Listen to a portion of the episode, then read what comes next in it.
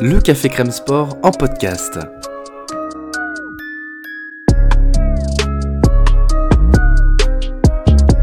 Actualité, analyse, débrief, le CCS, c'est LE média qui vous permet de comprendre le sport. Football, sport américain, rugby, tennis, sport mécanique, divers ou de combat, vous l'aurez compris, tous les sports sont à l'honneur au CCS.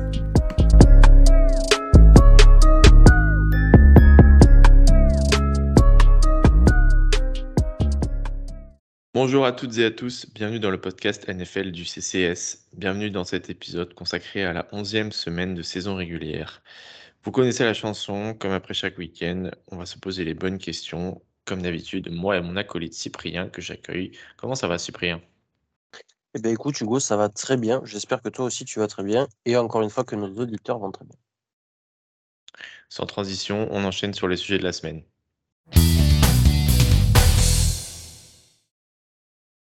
On commence, premier, sujet, on va parler de cornerback.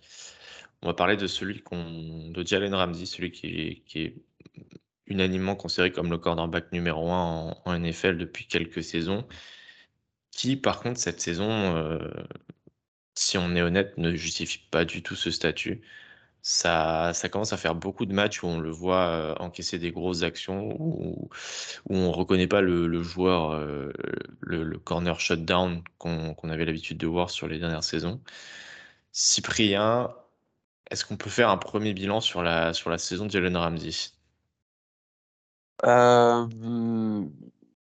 sur cette, alors bon, il y a un contexte d'équipe, je pense aussi, qui joue beaucoup dans la saison de Jalen Ramsey, mais clairement, ce que tu as exposé, je pense qu'on le voit, on le voit grandement. En fait, c'est un joueur qui, à qui il manque, il manque quelque chose cette année. Quelqu'un qui laisse beaucoup de, comment, beaucoup d'espace à ses adversaires, qui un peu moins, beaucoup moins même présent en presse, alors que c'était vraiment une de ses grandes forces à Jalen Ramsey, et qui n'arrive pas à, comment, à, arrêter le receveur numéro 1 en face. on l'a vu ce week-end, pour le rappeler, face à Chris Olave et face à Jarvis Landry. Et sur le, touchdown d'Olave, il se fait vraiment complètement fumer. Et, sur la partie, il y en a, il y a, d'autres réceptions laissées sur, dans sa zone ou vraiment un contre un qui ne sont pas habituels pour un joueur de son calibre. En tout cas, lui, il ne nous avait pas habitués à ça. Euh, alors, est-ce qu'on peut tirer déjà une conclusion sur, euh, sur le niveau de, de, Ramsey, sur son futur, etc. Je ne sais pas, parce que ça reste un épisode, ça reste peut-être une mauvaise saison. Hein. Euh, Ramsey, il n'a jamais fait. ça arrive à tout le monde de passer au travers, il n'avait jamais fait ça. Donc, dire que c'est une régression et que ça continuera, je ne pense pas qu'on puisse conclure sur ça. Mais en attendant, ben, Jalen Ramsey, il n'aide pas du tout les Rams à, sortir la tête de l'eau et, les Rams ne l'aident pas non plus dans l'autre sens. C'est vraiment une saison à oublier pour cette équipe et ce joueur. Tu commencé à parler du match des Saints, donc pour, euh, pour montrer un peu les stats sur ce match, euh, Jalen Ramsey, c'est 6 targets, 5 réceptions, donc un pourcentage de réception de 83%, 84 yards et surtout 2 touchdowns alloués. Euh, passer rating parfait de 158,3. Donc euh, vraiment un très mauvais match. Et pour le coup, l'attaque de New Orleans, c'est pas l'attaque la plus la plus flippante. Euh, tu es sur une position quand même grosso modo assez faible, surtout sur cette saison. Andy Dalton fait pas une très bonne saison. Tu tu peux pas peux pas justifier une performance aussi mauvaise. Et j'ai toujours trouvé qu'avec Jalen Ramsey, il y a ce, problème un peu que c'est un joueur qui a un côté assez nonchalant sur le terrain. Ce qui n'est pas un problème en soi, sauf que quand tu, tu joues mal, ça exacerbe vraiment le, la perception que, que, que le joueur déçoit en fait. Et, euh, et, je pense que surtout en tant que supporter, ça, ça peut être euh, encore plus décevant de voir non seulement ton, de voir ton joueur qui est censé être la star de l'équipe ou une des stars de l'équipe euh, jouer mal et, rendre une attitude aussi, aussi peu inspirante. Quoi.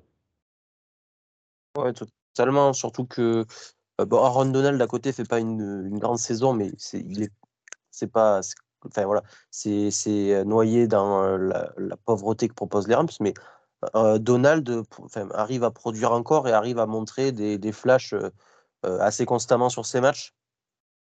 Ramsey, cette saison, c'est zéro flash et c'est une constance dans, dans, dans le Moyen-As. et je suis gentil, même des fois quand je dis Moyen-As. Donc, donc ouais, enfin, c'est j'ai perdu le fil de ta question, mais tout. c'est ça Moyena, c'est une sacrée tendance à, donner des big plays aussi. ce qui est quand même vraiment ce que tu veux éviter quand tu es un cornerback. Euh, si à la limite tu, tu, laisses 80 yards en donnant 10 euh, réceptions de 8 yards, c'est pas idéal, mais ça reste plus acceptable que euh, de la donner sur des grosses bombes de 50 yards. Quoi. Ouais, ben, pour, revenir, si on, pour revenir sur le match, du coup, ce genre de, de, de play. En plus on, sait d'où ils vont venir. Euh, les, les scènes sont assez prévisibles dans ce sens-là. Tu sais que tu vas avoir euh, euh, une option de passe plutôt courte avec Camara ou avec du, du Juwan Johnson en tight dans des zones courtes intermédiaires. Tu as Jarvis Landry qui va courir constamment des courses intérieures ou intermédiaires. c'est dans le slot, course intérieure, course intermédiaire euh, et tu as, Olavé qui va stretch le terrain. Donc, quand je dis stretch, qui va courir euh, dans la profondeur. Et tu sais qui c'est qu'il faut arrêter si tu, veux, si tu veux empêcher un big play. Et même ça, il n'y est pas arrivé, même en, étant plutôt prévisible sur, euh, sur le, le play style, enfin, le, style d'attaque de, des Saints. Donc, euh, en tout cas, les, les, les voyants ne sont pas en au rouge pour Ramsey. Mais je répète, est-ce qu'il faut s'alarmer? Je ne sais pas. Est-ce que c'est la saison où il peut être mauvais en plus, totalement c'est celle-là où il doit être mauvais parce que comme ça, euh, les Rams ne jouent rien. Euh, ils auront un excellent pic. Je rigole, bien sûr. Euh, c'est pas eux qui en profiteront, mais tout ça pour dire qu'ils repartiront sur des, bases plus saines l'an prochain, sûrement. J'espère pour eux. C'est pas histoire de, tirer la sonnette d'alarme parce que c'est. Pour ceux qui qui connaissent un peu les statistiques, les, la performance des cornerbacks, c'est le poste avec le plus de variance euh, d'une saison à l'autre. C'est un poste hyper important, mais en même temps où, où tes, les performances peuvent vraiment changer du, très rapidement d'une saison à l'autre et où du coup, euh, ça fait un peu écho à ce que disait Dion Sanders il y avait quelques années. Il n'y a plus vraiment de, de, de vrais shutdown corner dominants euh, qui peut l'être saison après saison. On est plus euh, sur une génération de cornerback qui est très performant euh, une saison et, très moyen l'autre. Et c'est pour ça que c'était déjà un exploit qu'on ait avec Jalen Ramsey un, cornerback qui, sur une, deux, voire trois saisons, cristallise vraiment le meilleur de sa position parce qu'en fait, si tu regardes d'une saison à l'autre, à chaque fois, le cornerback unanimement élu comme le numéro un à sa position ne le reste pas très longtemps. Tu prends l'exemple de Stéphane Gilmore, c'était euh, c'était le numéro un incontesté sur une saison et la saison suivante euh, ou la saison d'après, je sais plus, mais très rapidement le, son niveau s'est dégradé et c'est un peu comme ça en fait chaque année. C'est la saison blessure aussi, oui. Blessure et après euh, il, est, il va sur la, la liste là, player enable pour tout perform l'année d'après, et ça traîne, et il est échangé aux Panthers, et puis après il va aux Colts. Là, il y a un peu de renouveau hein, avec Gilmore, mais clairement, on n'est pas sur la dominance qu'il y avait l'année où il est défenseur de l'année.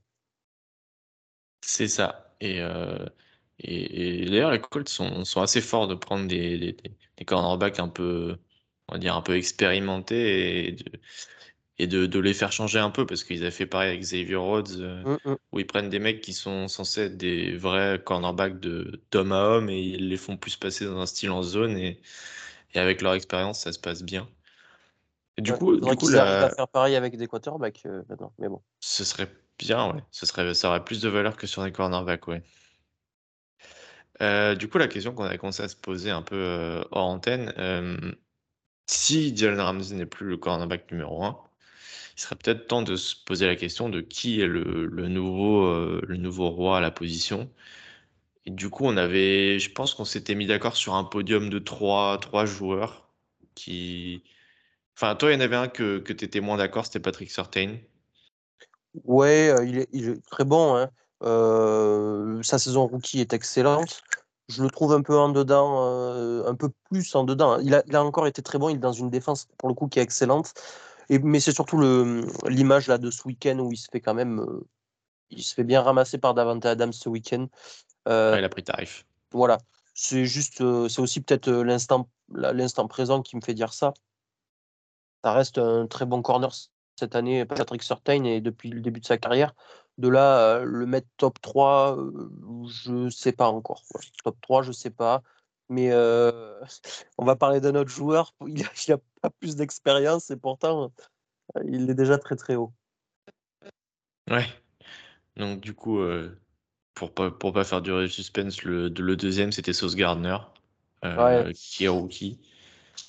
Et, et, ça, c'est un truc, il faudra que j'écrive dessus. On est vraiment sur une génération de cornerbacks où c'est presque comme les running backs qui peuvent arriver en NFL et, faire un impact. Alors qu'avant, on te disait que c'était une position, une des positions les plus dures à intégrer pour un nouveau venu en NFL. Je trouve que c'est dur encore quand même. Hein. Oui, oui, oui, c'est, enfin, oui, pardon, c'est, le, le, c'est pas ça qui a changé. Ce qui a changé, c'est, c'est le, nouveau des, le niveau des nouveaux, en fait. Ouais, ouais, ils sont très forts.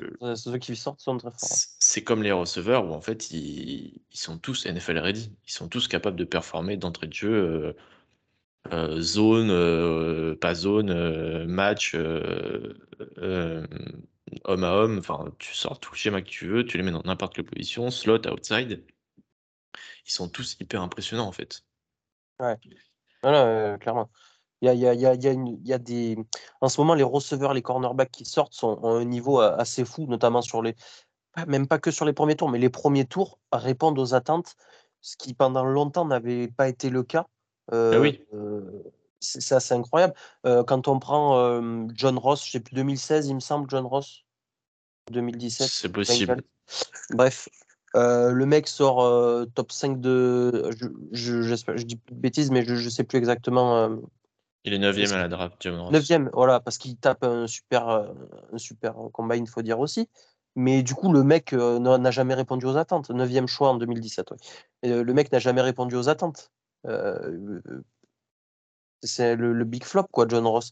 Euh, et pourtant, 9 de draft. Là, on est sur. Euh, je te rejoins, hein, pardon, je te laisse reprendre, Hugo, mais je cite des noms JC Horn, euh, excellent. Alors, blessé, mais très très bon.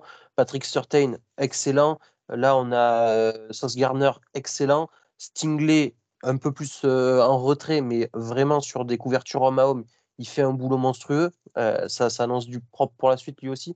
Donc, ouais, ouais, ouais. Et puis, le receveur, je ne vous fais pas l'affront de les citer, il y en a une pelletée chaque année. Euh, c'est vraiment magnifique les joueurs qui sortent en ce moment. Jesse Horn qui était presque candidat au, dans le, au titre de cornerback numéro 1 aussi. J'y ai pensé, je ne l'ai pas mis, mais, mais je, pense qu'il n'est pas très très loin non plus. Hein. Quand tu regardes ses stats, elles sont assez monstrueuses, surtout que c'est lui pour le coup n'est pas hyper bien entouré. Et du coup, le dernier du top 3 pour nous, c'était Marlon Humphrey. Ouais. Donc je suis un peu biaisé, hein, je ne veux, pas, je veux pas mettre en avant mes, mes poulets. Mais enfin, je pense que c'est sa meilleure saison en carrière et il était déjà en train de tutoyer les sommets avant. Il, il a encore rehaussé le niveau de jeu. Peut-être le fait que la défense autour de lui est un peu meilleure et que du coup il peut vraiment jouer un, rôle qui lui est plus naturel. Mais cette saison, c'est c'est du grand n'importe quoi. Ah ouais. Euh, totalement. Je, ben, Marlon Humphrey, pour moi, c'est le numéro 1 clair et net de, de, de, la saison. Je réfléchis. Non, non, vraiment, il n'y en a pas d'autres qui me font dire, euh, qui me font douter. Non, non, c'est bon. Je regarde des noms un peu là, mais, Marlon Humphrey, dans tout ce qu'il fait, que ce soit sur du plaquage, que ce soit sur de la couverture, euh, dans le, les big plays aussi qu'il peut faire. Franchement, c'est impeccable. Moi, je n'ai pas grand-chose à dire sur le joueur. Donc avec la chute entre guillemets de, de Ramsey, euh, entre guillemets, je dis bien entre guillemets parce que c'est juste que il est, il, joue pas comme un numéro 1, euh, mais il joue pas non plus comme euh, le dernier des. Oui. Le, voilà, le dernier des cornerbacks. Hein, c'est pas non plus, faut pas être alarmé. Il y a, on n'a pas parlé, mais par exemple un, Tariq qui est rookie, fait une saison aussi stratosphérique on peut mentionner Jack Jones hein, si, on, si on parle dans ce sens-là. Oui, on peut mentionner Jack Jones. Ah non, mais cette euh, classe est folle, hein, mais vraiment. Hein. Il y a le, le, petit de. Enfin, le petit, je sais pas, je connais pas sa taille, mais de, Miami, là. Il n'est pas un draft. Est... Ouais. Ouais, lui est plus slot. Donc, euh, Slot Mais j'en entends que du bien, euh, très très bon. Enfin, Il y a Tyson Campbell aussi, moi, de mémoire, qui me fait bonne impression cette année. Euh, dans la défense des, des Jaguars. alors que euh, c'est pas un profil que j'affectionnais tant que ça, mais bon. Bon, bref, on va pas faire la liste de tous les camps. On va pas faire la liste, exactement. Euh, ouais, ouais. Ah, s'il y en a un qu'on n'a pas cité, pardon, euh, que je vois son nom là, qui est Darius Lay quand même, qui fait une saison excellente aux Eagles. Darius Lay, quel âge il a Darius Lay Normalement, t'es pas aussi bon à son âge. Hein. Il a 30, euh, presque 32 ans, Darius Lay. Il aura, normalement, c'est une position où ça vieillit assez vite le cornerback. Hein. Le 1er janvier, il aura 32 ans. Effectivement, tu viens bien de le mentionner. On va reparler du coup, on va clôturer ce sujet, on va passer sur le, le sujet d'un autre joueur qui, qui déçoit relativement, euh, surtout depuis quelques semaines, c'est Josh Allen. On n'a pas trop parlé des Bills parce que jusqu'ici c'était un peu le. Il n'y a pas grand chose à dire, c'était un peu un rouleau compresseur finalement. Et euh, depuis 2-3 semaines, euh, ça patine pas mal. On va du coup commencer un petit peu à parler de, des, des premiers, des premiers cailloux sur la route, euh, sur la route des Bills et sur la route de la candidature MVP de Josh Allen sur cette saison. Ouais, c'est dommage parce que il y a, ouais, y a un caillou dans la chaussure. C'est dommage. Alors pareil, hein, on est, on dit qu'on est un peu déçu, mais c'est par rapport aux attentes qu'on avait de Josh Allen parce que on était vraiment sur candidat MVP clair et net pour moi avant saison. C'était dans mes pronos, c'est mon, mon MVP. Il aurait pu, hein, mais il y a cette baisse de régime. Alors c'est lié vraisemblablement, et moi j'en suis persuadé à, à, une, un ligament de l'épaule. Je ne sais plus comment il s'appelle ce ligament, mais c'est UCL sprain. Donc voilà, il a une, une entorse à un ligament de l'épaule, si je ne dis pas de bêtises. Et ça se voit que ça l'handicape pour lancer les ballons. Il y a des lancers qu'il réussissait, mais 10 fois sur 10, qui maintenant sont approximatifs, qui sont au-dessus, qui sont en dessous, alors que c'était on target normalement, mais, mais tout le temps, comme je vous ai dit. Des lancers deep qui sont moins pris aussi, et moins précis quand ils sont pris. Donc c'est pour ça qu'il y a une réticence à les prendre, je pense. Cette semaine, écoute, il est bien aidé par un jeu à la course qui s'est enfin débridé un peu, sans lui, hein, du côté de, de, Buffalo. Les deux coureurs, que ce soit Singletary ou Cook, font 86 yards, si je dis pas de bêtises. Euh, donc, donc voilà, ça permet juste d'être tranquille face à des Browns, face à une défense des Browns décevante. Lui, il n'a pas eu trop besoin de forcer notre ami Josh Allen. En attendant, c'était quand même pas le meilleur quarterback face à Jacoby, Jacoby Brissett sur le terrain. C'est ça qui est un peu embêtant. Voilà mais pas besoin de forcer, pas besoin de se blesser, bien sûr, dans ce genre de match comme ça. Là où il était plus décevant, c'était effectivement les, les deux dernières semaines, là où ils perdent deux fois contre les Vikings et les Jets, où, alors, là, il y a eu quand même, ça a balbutié son football, ça a lancé des, des interceptions qu'il ne lançait normalement jamais, où on a, on a pu commencer à avoir peur. Moi, personnellement, ça m'a fait un peu peur à voir comment ça va, se, ça va continuer. Il y a les Lions pour se relancer après les Browns. Il faudrait qu'ils recommencent à lancer un peu plus. Et vrai test contre la défense des Patriots, bien sûr. Euh, et après, on verra où on en sera pour la, dans la course au MVP. rien n'est perdu pour Josh Allen. Mais voilà, faut vraiment faire attention. Et cette épaule me fait peur, moi. Tu penses qu'il est encore en course pour le MVP Ouais, je pense qu'il est encore en course pour le MVP. Il y a Mahomes, devant, mais à part ça, derrière lui, je pense qu'il y est. Hein. Il n'est pas, enfin, il est pas loin. Euh... Moi, je pense que Mahomes est déjà trop loin. Je pense que. Ah ouais? Oh, bah, Après, il y a toujours, euh, c'est toujours un, un, comment dire, un, un, titre qui est un peu biaisé au final parce que, enfin, il récompense pas forcément la saison dans son ensemble.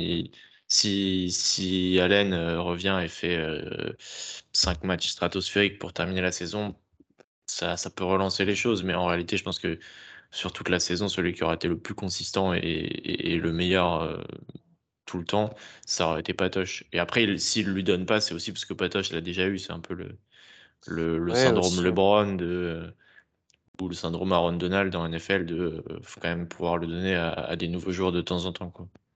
Mais honnêtement, je pense que le vrai MVP sur cette saison, c'est Patoche. Et pour moi, il n'y a pas trop il n'y a pas trop débat en fait. Je suis en train de me rendre compte que Patrick Mahomes, ça fait déjà 6 ans qu'il est dans la ligue. Oh là là, ça, le, le, ça passe si vite. Tu te sens vieux? Ouais, un peu. un coup de vieux. Non, mais c'est, ça fait 5 ans qu'il a eu son MVP, Patrick Mahomes. Et je, ça, je j'arrive pas, à, j'arrive pas à m'en mettre go. ah oui, là, pour le coup, c'est moi qui viens de prendre un coup de vieux. 5 ans qu'il a eu, c'est vrai. Euh, ouais, voilà, Patrick devant. Bon, pour revenir à Josh Allen, moi, je l'écarte pas de la course. Euh, écoute, il a des statistiques tout à fait honorables, même avec deux matchs, trois matchs maintenant, euh, un peu en dessous.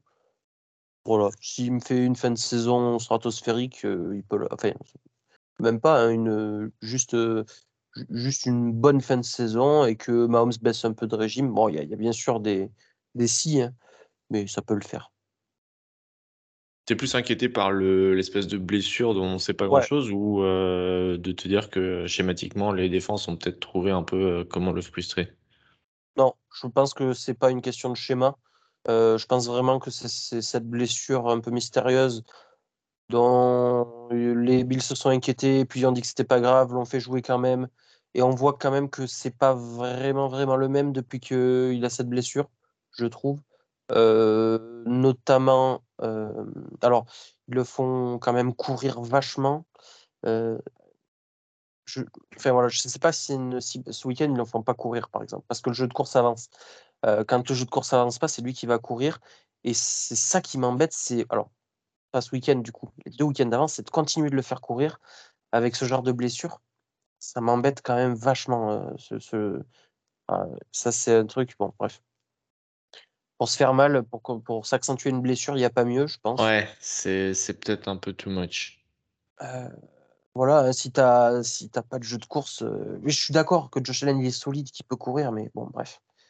En fait, se soigne. Euh. Ceci étant dit, on, on l'a dit aussi, hein, contre les Browns, qui sont en plus pas une super défense, pour ne pas dire une défense horrible, enfin, ça a quand même pas mal pataugé sur la première mi-temps. Hein. Donc, ah ouais, non, mais c'était, ça galérait je peux comprendre aussi l'envie de d'en découdre à un moment, quoi, et de lâcher les chevaux et de dire bon, on va gagner ce match et on passera à la suite.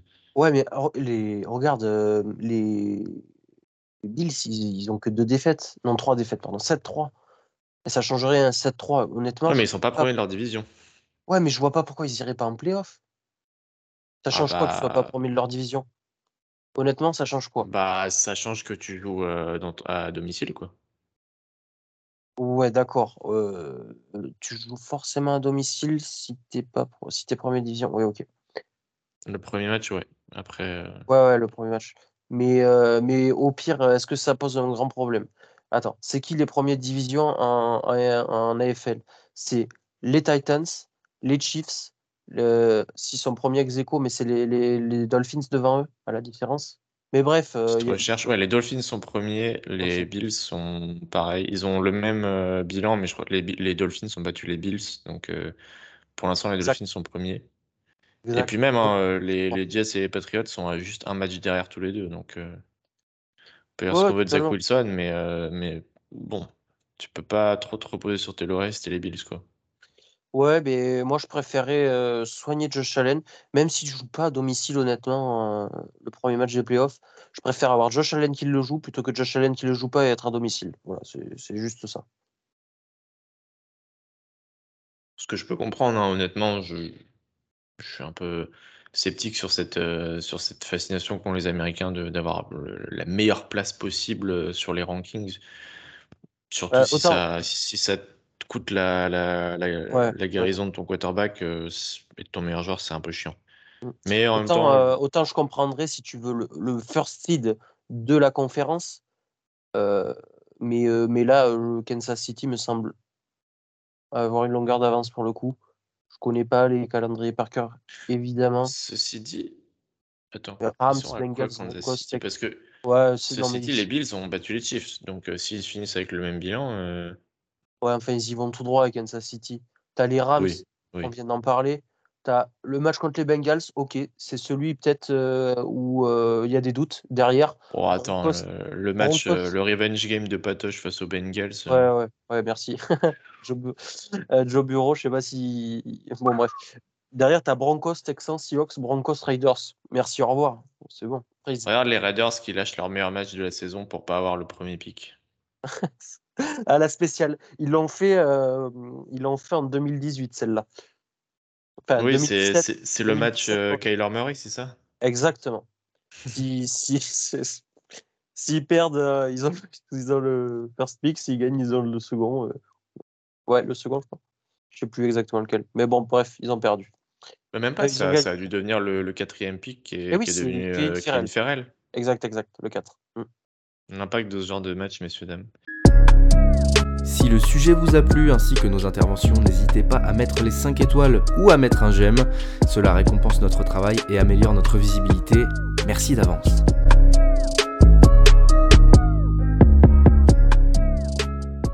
On change de sujet, bah, on va parler sur un autre premier tour. Mais là, pour le coup, ça va être un sujet un peu vaste. On est en train de se demander, et il sort pas d'un mauvais match en plus, donc euh, on pourrait pas dire qu'on est, on est sur, du, sur de la réaction à chaud. On est en train de se demander si Najee Harris est pas le pire premier choix de draft euh, de l'histoire récente. All time. Alors, dans le sens où je veux juste euh, qu'on clarifie quelque chose. il y a eu des très mauvais choix de draft. Il y a eu des énormes busts, des mecs qui, qui, qui se sont même pas pointés à l'entraînement. On a eu des Johnny Manziel, on a eu des. Mmh. Mais mmh. à la limite, ça, c'est le joueur qui, qui, s'est un peu foutu de la gueule du monde. Là, en l'occurrence, Nadia Harris est le joueur que les Steelers ont drafté.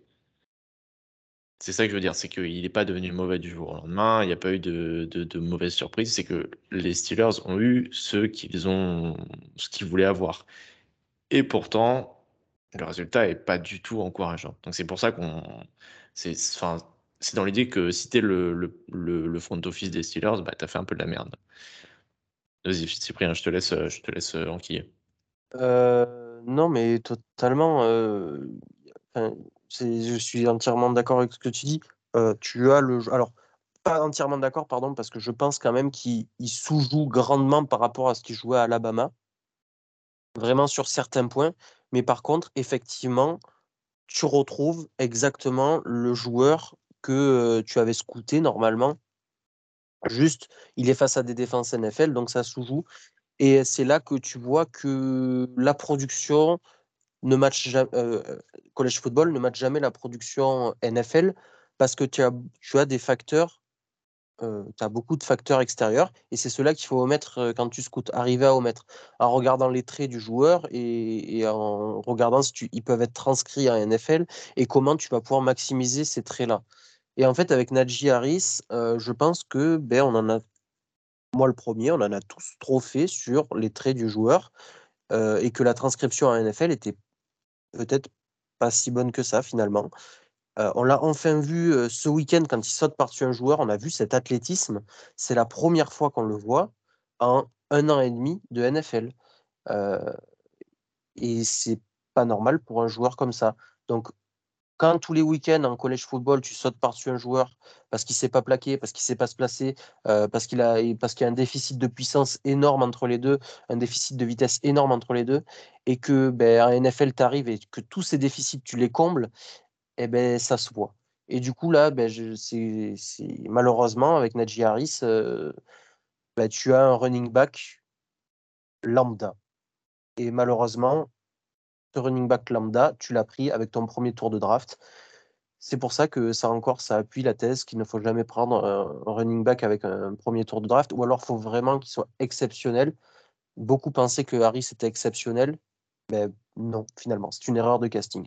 Donc, euh, effectivement, euh, c'est de ça qu'on peut dire que c'est un des pires, entre je mets des on guillemets, bien sûr, choix de draft de, euh, de, de l'histoire récente. J'ai vu une comparaison sur les rushing yards over expected. donc, il y a une stat qui en compte les yards que va gagner un, coureur supplémentaire par rapport à ce que le coureur moyen ferait. Donc là, Jerry, c'est en dessous de ses stats et il suit pratiquement la même courbe au bout d'un an et demi qu'un certain Trent Richardson, qui avait été pris choix 3 de draft et qui, qui, qui, était déjà malheureusement ben, qui a été un bust de draft tout simplement parce qu'il a fait que 3 ans dans la ligue. après pourtant une saison, une première saison prometteuse. Et on retrouve à peu près les mêmes stats avec Harris, un peu plus, comment dire, avec un peu plus de production quand même, mais un yard par course, un yard toto, ça, ça, fait un peu peur. Donc, je dis pas qu'il va pas se ressaisir, Najee Harris, il, il peut, peut, se ressaisir, il a les qualités pour, honnêtement, qualité mentale, je pense, et puis l'envie de changer. Il y a du mieux, notamment sur les deux dernières, deux dernières semaines. J'espère qu'il ne se fera pas une Trent Richardson. On n'est pas sur le même profil physique non plus, ça préciser. Bah, en plus, Trent Richardson, c'était un bon joueur au début. Oui. Je veux dire, c'était pas. Ça, ça valait toujours pas le troisième pick de la draft. Je crois que c'est ça, le troisième de la draft. Troisième de la draft par les Browns, oui. En 2012. Il, il, méritait pas. Enfin, il, il, a jamais justifié ça, mais ses premières saisons sont complètement valables. en fait, sa première saison, il fait, il fait 950 yards. Euh, 950 yards c'est son max. Après, il fait deux fois 500 les saisons d'après à Indianapolis. Euh, Najee, il a fait 1200 l'an dernier. Et là, il est déjà à 500 et quelques. Il a plus de production. Il arrive plus à produire. Mais quand tu regardes, euh, si tu regardes les yards par euh, attente, c'est la même chose. Et quand tu veux être un bon coureur, c'est ça qu'il faut regarder en majorité. Parce que bien sûr, un coureur, tu lui donnes, euh, tu lui donnes 40 portées par match, il va toucher les, les milliards, même si c'est, même si, si c'est un joueur moyen NFL, un coureur moyen NFL, tu lui donnes 40 portées par match, il te, il te tape les milliards chaque saison. C'est ça qu'il faut voir. Il va ramper jusqu'aux milliards. Voilà, il va les ramper. Mais Najee Harris, il est sur les mêmes bases que Trent Richardson en euh, yards par course. Et ça, c'est pas normal. c'est pas normal. C'est inquiétant. Du coup, tu parlais justement des yards per attempt. Euh, J'ai pas entendu, tu as donné ceux de Najee Harris cette saison? Euh, Il est à 3.7. Il est à 3.7. Si tu filtres sur les, sur, les, sur les running backs qui ont euh, un minimum de tentatives, euh, j'ai mis minimum à 100 tentatives. c'est le deuxième pire derrière Leonard Fournette. Ouais. Et Léonard Fournette était déjà un très mauvais choix de draft par les Jaguars. D'ailleurs, on, on, parle de mauvais choix de draft. Euh, Fournette, si tu regardes sur cette saison, c'est encore pire. Hein. Et lui, il a été choisi quatrième. Ouais, mais... Ah, les, running backs, hein, on est désolé. Hein. Moi, j'adore les running backs. c'est vraiment. Mais ouais, c'est comme ça. J'adore les running backs aussi, mais il y, y, a mille raisons pour ne pas drafter un running back trop tôt. Euh, un, autre truc justement aussi, c'est que quand, les Steelers draftent Najee c'est quand même beaucoup de monde, beaucoup de voix qui se sont élevées pour dire attendez, c'est pas un bon choix, même si Harris euh, a l'air d'être un très bon joueur euh, à la sortie d'Alabama. C'est notamment parce que les Steelers ont une ligne offensive qui est horrible. Et c'est toujours plutôt le cas cette saison. Oui, moins horrible que ce que je pensais honnêtement quand même, mais c'est pas bon quand même. C'est pas, oui voilà, c'est un peu, c'est un peu mieux que la saison dernière, j'ai l'impression, mais c'est toujours pas, toujours pas très bon. Non. Et je trouve que c'est un bon exemple euh, pour parler d'une erreur que pas mal de gens ont l'air de faire, qui est de dire si ton jeu à la course n'est pas bon, draft un running back ou recrute un running back. et, et, et c'est pas du tout le bon angle d'approche parce que s'il y a bien une chose que, que les statistiques, mais même l'impression visuelle euh, nous ont permis de, de valider, c'est que le, le, premier élément pour avoir un bon jeu de course, c'est la ligne offensive. Totalement. Et c'est peut-être plus chiant parce que la ligne offensive, c'est 5 joueurs, donc c'est plus chiant de eh former une unité de 5 joueurs que de recruter un seul mec. Mais, mais ça se vérifie euh, tous les jours. Et tu peux prendre plein d'exemples. Sequan Barkley, deuxième choix de la draft, euh, ses premières saisons sont mauvaises. Bon, allez, la première est, pas mal, mais. Et encore que. Elle est pas mal en termes de yards, mais il y a beaucoup de, de, courses qui finissent pour 0 ou 1 yard, donc euh, pas ouf non plus. Mmh pourquoi? Parce que la ligne offensive, quand il arrive à New York, elle est, genre, elle est nulle à chier. Je ne veux pas mâcher mes mots, elle est horrible. Elle est beaucoup mieux cette saison. La première année, tu vois, tu vois, Barclay, la première année, 5 yards par attente. Oui, mais parce que, parce que Sequan, c'était le genre. Enfin, si tu te rappelles la première saison, Sequan, c'était genre 1 yard, 2 yards, 5 yards, 3 yards, et là, boum, 67 yards. Et. C'était un, un énorme big play, mais c'était pas, c'était un peu le Kenneth Walker de cette année d'ailleurs, même si Kenneth Walker a une bonne ligne offensive, mais il, avait ce côté vraiment tout ou rien. Ouais, home run, home hitter, ouais. Ouais, c'est ça. Et pour moi, enfin, après c'est un peu au goût de chacun, mais moi je préfère largement un running back qui m'offre 6 euh, yards euh, euh, la moitié du temps qu'un mec qui va m'offrir 50 yards à la 15e portée de la, du match, quoi. Ouais, mais après, c'est pas pour discréditer ton propos parce que je, suis totalement d'accord hein, sur le fait que la O-line, mais ça se voit avec Barclay, hein, le, les Giants qui ont, qui ont changé quand même la O-line, si je dis pas de bêtises, notamment à l'intérieur. Enfin, il y a Evan Neal, mais il est blessé sur l'extérieur. Andrew Thomas qui a, qui a suivi sa progression en tackle gauche. Et à l'intérieur, ils ont changé du monde, si je dis pas de bêtises, les, les, les, les, les Giants. il y avait Will Hernandez l'an dernier, je ne sais pas s'il était titulaire en tout cas. En tout cas, il était chez eux. et cette année, il joue avec Shane Lemieux, John Feliciano et Mark Glowinski. Alors, je ne sais pas l'an dernier si, si c'était déjà le, le, cas. Je vais regarder tout de suite. Mais l'an dernier, c'était la pire saison de Saquon depuis qu'il est dans la ligue. Oui, il, se blesse très rapidement en plus sur cette saison, je crois. Euh, l'an dernier, non. Non, c'est pas cela. non, non, c'était il, y a deux ans. Il y a deux ans. L'an dernier, il, fait, il, fait, il revient, il fait 13 matchs. Il revient, il fait 13 matchs. Bon, il revient de blessure. Euh, oui, c'était à prendre en compte aussi, bien sûr. Bon, je pense qu'on a fait le tour. Bon, en tout cas, voilà, Nedjaris, le problème, c'est pas forcément le joueur.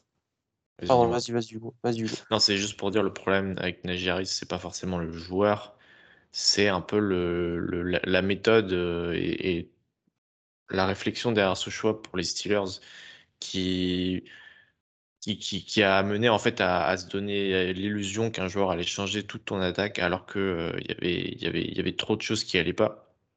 Euh, sachant qu'en plus, un running back performant, ça on, martèle chaque, chaque année, tu peux en trouver un euh, beaucoup plus tard. je crois que dans la même draft class, les Patriots ont recruté Ramondre Stevenson, qui est un de mes chouchous sur cette saison. Je vais, je vais faire chier tellement de gens avec Ramondre Stevenson, tellement j'aime ce joueur. Mais je crois qu'il est drafté bien après et il est, euh, il est énorme euh, pour les Patriots. Notamment aussi parce que les Patriots se sont d'abord occupés de la ligne offensive. ouais, non, non. Euh, oui, oui, ils ont reconstruit la ligne offensive et ils font un excellent travail sur ça, les Patriots d'ailleurs, parce qu'ils savent à quel moment échanger leurs joueurs, à quel moment aller chercher des free agents pour pas très cher mais qu'ils arrivent à faire step up immédiatement. Ils sont vraiment très très forts pour ça sur la ligne offensive, les Patriots. Pour revenir juste sur les Giants, Hugo, l'an dernier, il y a Andrew Thomas, tout le reste a été changé, c'est bien ça. Il y avait Matt Skura en left guard, il y avait Billy Price en centre, il y avait Will Hernandez en, guard droit et Nate Solder en, bon, guard, en tackle droit.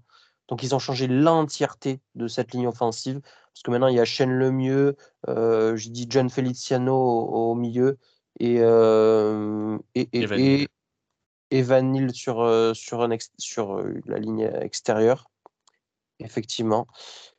Et le dernier, c'est Mark Glowinski qui est, qui est arrivé. Donc voilà, ils ont changé l'entièreté de, de, la ligne, hormis l'élément qui était en progression, Evan Neal. Et cette année, ben, on a un Saquon Barclay qui fait quand même une sacrée saison. On enchaîne sur le dernier sujet de la semaine, du coup. Le petit chouchou du CCS, euh, le coach intérimaire des Colts, Jeff Saturday en anglais, donc en français Jean-François Samedi. C'est par ce nom-là qu'on va l'appeler euh, jusqu'à ce qu'on arrête de faire des podcasts. Bien sûr. Euh, Jean-François Samedi n'a pas gagné hier, dimanche. Il a, il a, fini par s'incliner devant un comeback un peu tiré par les cheveux des Eagles. Ouais, ouais. Mais Jean-François Samedi a gagné nos cœurs. Ah, c'est complètement. complètement. Déjà que euh. je, pense qu'il gagne, euh, il gagne à l'apéro, il a gagné nos cœurs aussi là. C'est euh, formidable. Bah écoute, vas-y, dis-nous. Hein. Dis-nous tout ce qu'il y a à dire sur Jean-François. Qu'est-ce qu'il y a à dire sur Jean-François? Sur l'historique, c'était un ancien joueur des Colts, poste de centre. C'est lui qui a envoyé les ballons à Peyton Manning, entre autres. et qui a gagné euh, normalement un Super Bowl avec la franchise. à Sandy qui a passé euh, quand même de 99 à 2011 avec Indianapolis, une année, une petite année à Green Bay pour finir sa carrière. Euh, All Pro trois fois, six Pro Bowl, c'est pas mal pour un centre, hein, honnêtement. Même sa dernière année, il est Pro Bowler. Donc c'était un bon joueur, un bon centre. Je sais plus combien il a gagné de Super Bowl, un seul, oui, c'est bien ça, un seul Super Bowl. donc avec Peyton. Euh, il est bien connu parce que aussi il y a une petite vidéo qui tourne avec euh, Peyton Manning qui engueule euh, Saturday parce qu'il changeait les plays qu'annonçait Manning et ça a énervé passablement le quarterback. Et ben cette manie de, de, changer les plays et d'en faire un peu casse sa tête sur l'attaque, ben, il a amené au coaching. Alors, je ne sais plus si on l'avait déjà dit dans un podcast, mais Saturday n'a jamais coaché une équipe NFL, n'a jamais coaché une équipe college football. Il a juste coaché un petit peu en, high school et il arrive là au Colts. Il gagne son premier match, il accroche l'équipe qui a le meilleur bilan de la ligue sur le deuxième. et surtout, je pense que le visage proposé par les Colts sous Saturday est diamétralement opposé à celui proposé par Frank Reich. Et c'est là qu'on voit le travail d'un coach aussi différemment. Que, que coach, c'est pas qu'un tacticien en fait. Un coach, c'est aussi un fédérateur, c'est aussi un mec qui sait s'entourer et qui sait déléguer aux bonnes personnes au bon moment. Et ben ça, je, bizarrement, parce que je ne connaissais pas Jeff Saturday, ben, il le fait bien. Il le fait très très bien pour l'instant. Ce n'est que deux matchs, je suis d'accord, mais il a redonné un nouveau souffle au Colts, il a redonné de l'envie à, des gens qui, ben, à des gens qui n'avaient plus envie de jouer. Hein. Certains joueurs, euh, vraiment, je trouvais qu'il y avait de l'apathie. Il a redonné un petit peu des marques à Matt Ryan, c'est pas encore ça, notamment ce week-end là, c'était un peu compliqué, je trouve, dans la poche. Mais il a quand même, on voit un Matt Ryan qui est meilleur que sous Frank Reich. Donc voilà, s'il arrive à mettre les gens, les bonnes personnes au bon poste et remettre les gens en confiance, les Colts peuvent peut-être aller se jouer un petit quelque chose finalement avec lui, alors que je ne pensais pas du tout. Euh, est-ce qu'un coach pour toi, Hugo, doit être euh, un tacticien, un meneur d'hommes, les deux? Qu'est-ce que c'est un bon coach? Je te pose la question un peu comme ça. Est-ce que tu as une réponse? Est-ce que j'ai une réponse? Oui. Est-ce que c'est la bonne euh? C'est à vous de me dire si vous me faites confiance pour ce genre de choses. Hein. Euh, déjà, première bonne chose qu'il a fait, c'est arrêter avec cette mascarade de Sam Ellinger. Parce que c'était marrant, mais genre, c'était mieux quand ça s'est arrêté. Euh, je pense que quand tu es un coach intérimaire, c'est le plus important, c'est d'avoir ce côté euh, humain. tu peux l'appeler comme tu veux, coach motivateur, coach player coach, comme tu veux. Mais je pense aussi à l'exemple de, de Cadillac Williams à, Auburn, qui, qui, a un peu complètement redressé le, programme, ne serait-ce qu'en termes de, de, vibe euh, et, de, même de, qualité de jeu sur le terrain, juste parce que euh, bah, c'est pas un fin tacticien, il le dira lui-même, et je pense que, que Jean-François dira lui-même que c'est pas un grand tacticien, mais cette capacité de, de, remettre un peu, redresser la barre et de, de pouvoir euh, remettre les, les, les joueurs euh, dans des bonnes conditions pour être euh, pour jouer leur meilleur football. Après, euh, ça c'est vraiment pour moi c'est ça s'applique sur un sur un coach intérimaire dans le sens où si tu es un coach intérimaire, c'est-à-dire que la, la, saison s'est vraiment mal passée. Sur ce que tu veux sur un coach, de manière générale, c'est une question beaucoup plus compliquée. Moi, j'aurais plutôt tendance à dire un coach tacticien pour moi, le plus important en fait dans un coach, c'est vraiment les décisions in-game, c'est-à-dire vraiment le, management de, tout ce qui se passe pendant le match, la micro-tactique, euh, les décisions sur quatrième tentative, euh, les décisions de punt, de, de, kick, de, continuer, les, les, challenges que tu vas faire, les temps morts, tout ça, c'est c'est peut-être le, plus gros indicateur sur qui est un vrai bon head coach. Donc c'est peut-être là-dessus que je me focaliserai le plus. Maintenant, euh, la question, je pense que football, euh, football américain est assez vieux pour qu'on ait, pour qu'on ait des exemples dans tous les sens et, je pense que personne ne peut vraiment euh, avoir la vérité. Ouais, après, y a, tu peux te dire que tu vois, un mec qui est plus en mode sous GM, tu vois, un, coach qui, qui gère vraiment son groupe et son staff, etc il saura trouver des bons tacticiens pour appeler les jeux au bon moment aussi. Euh, donc ça peut être euh, une façon de voir la chose aussi, non?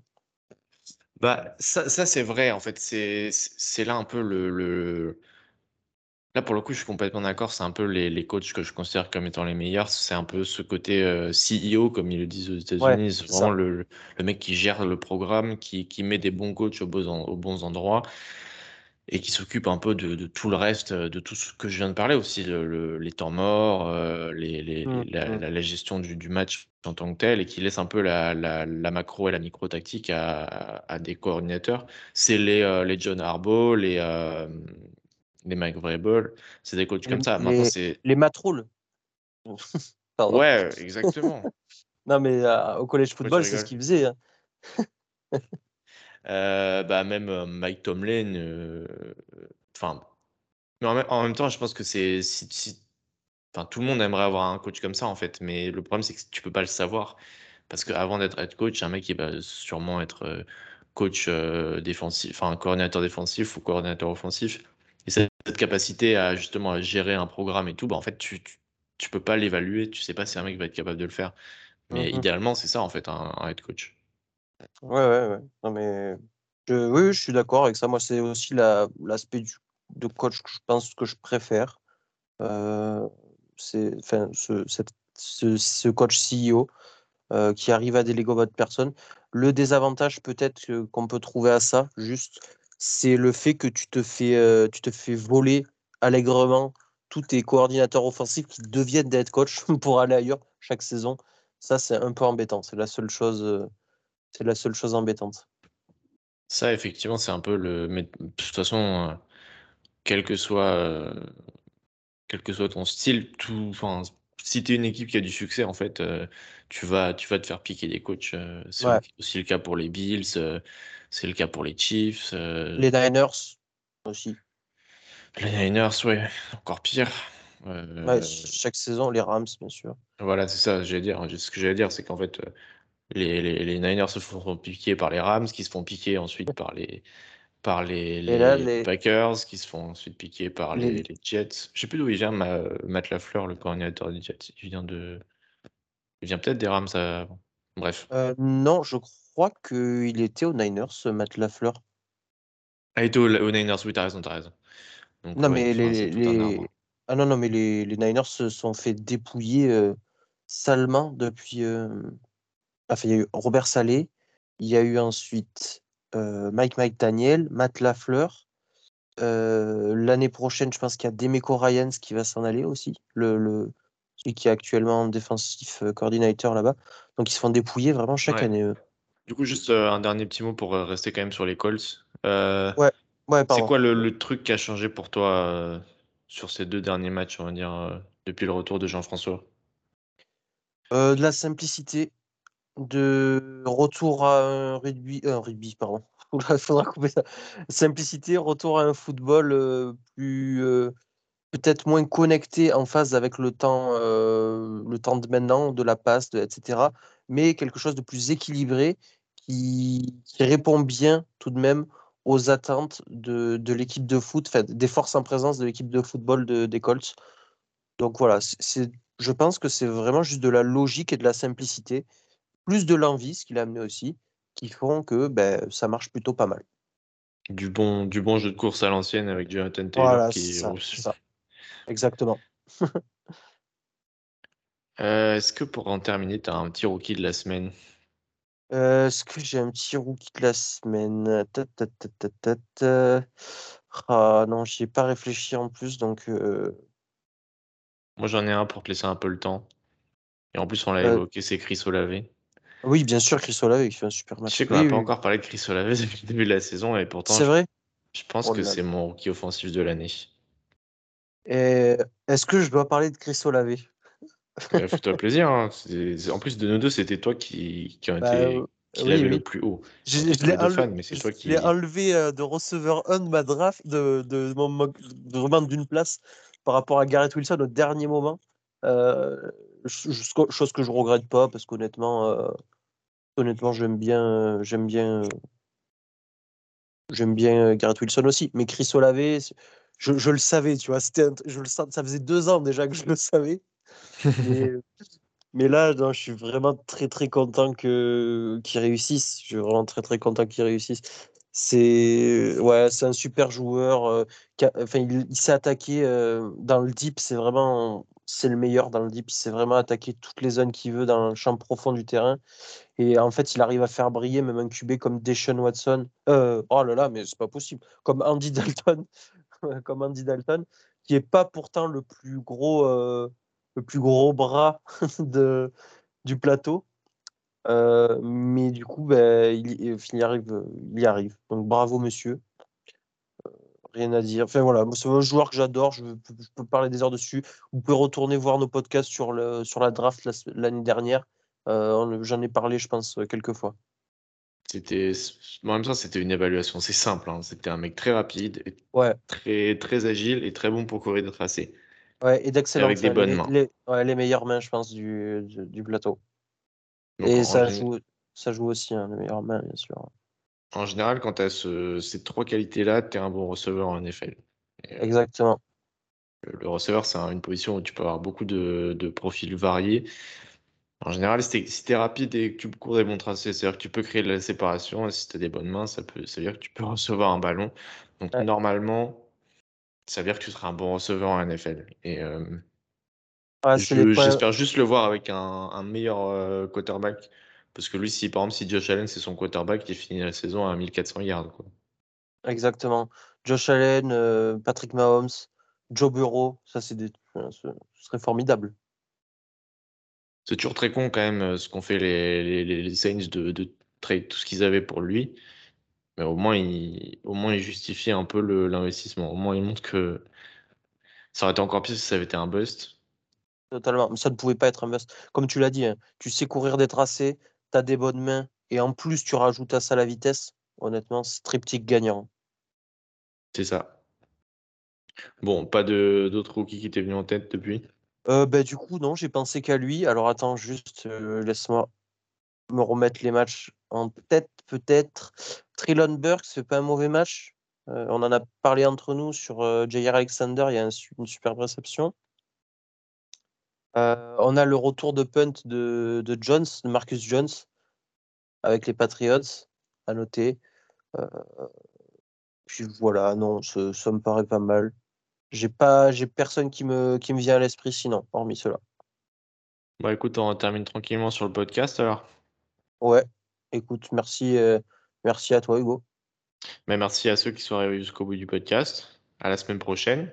Et puis, euh, et puis qui fait bien les, les prochains matchs. Ciao, ciao tout le monde. Ciao Hugo. Salut, ciao. Merci à tous d'avoir été jusqu'au bout du podcast. Encore une fois, si ça vous a plu, n'hésitez pas à mettre une bonne note sur les plateformes, ça améliore notre visibilité. Encore merci et à très vite.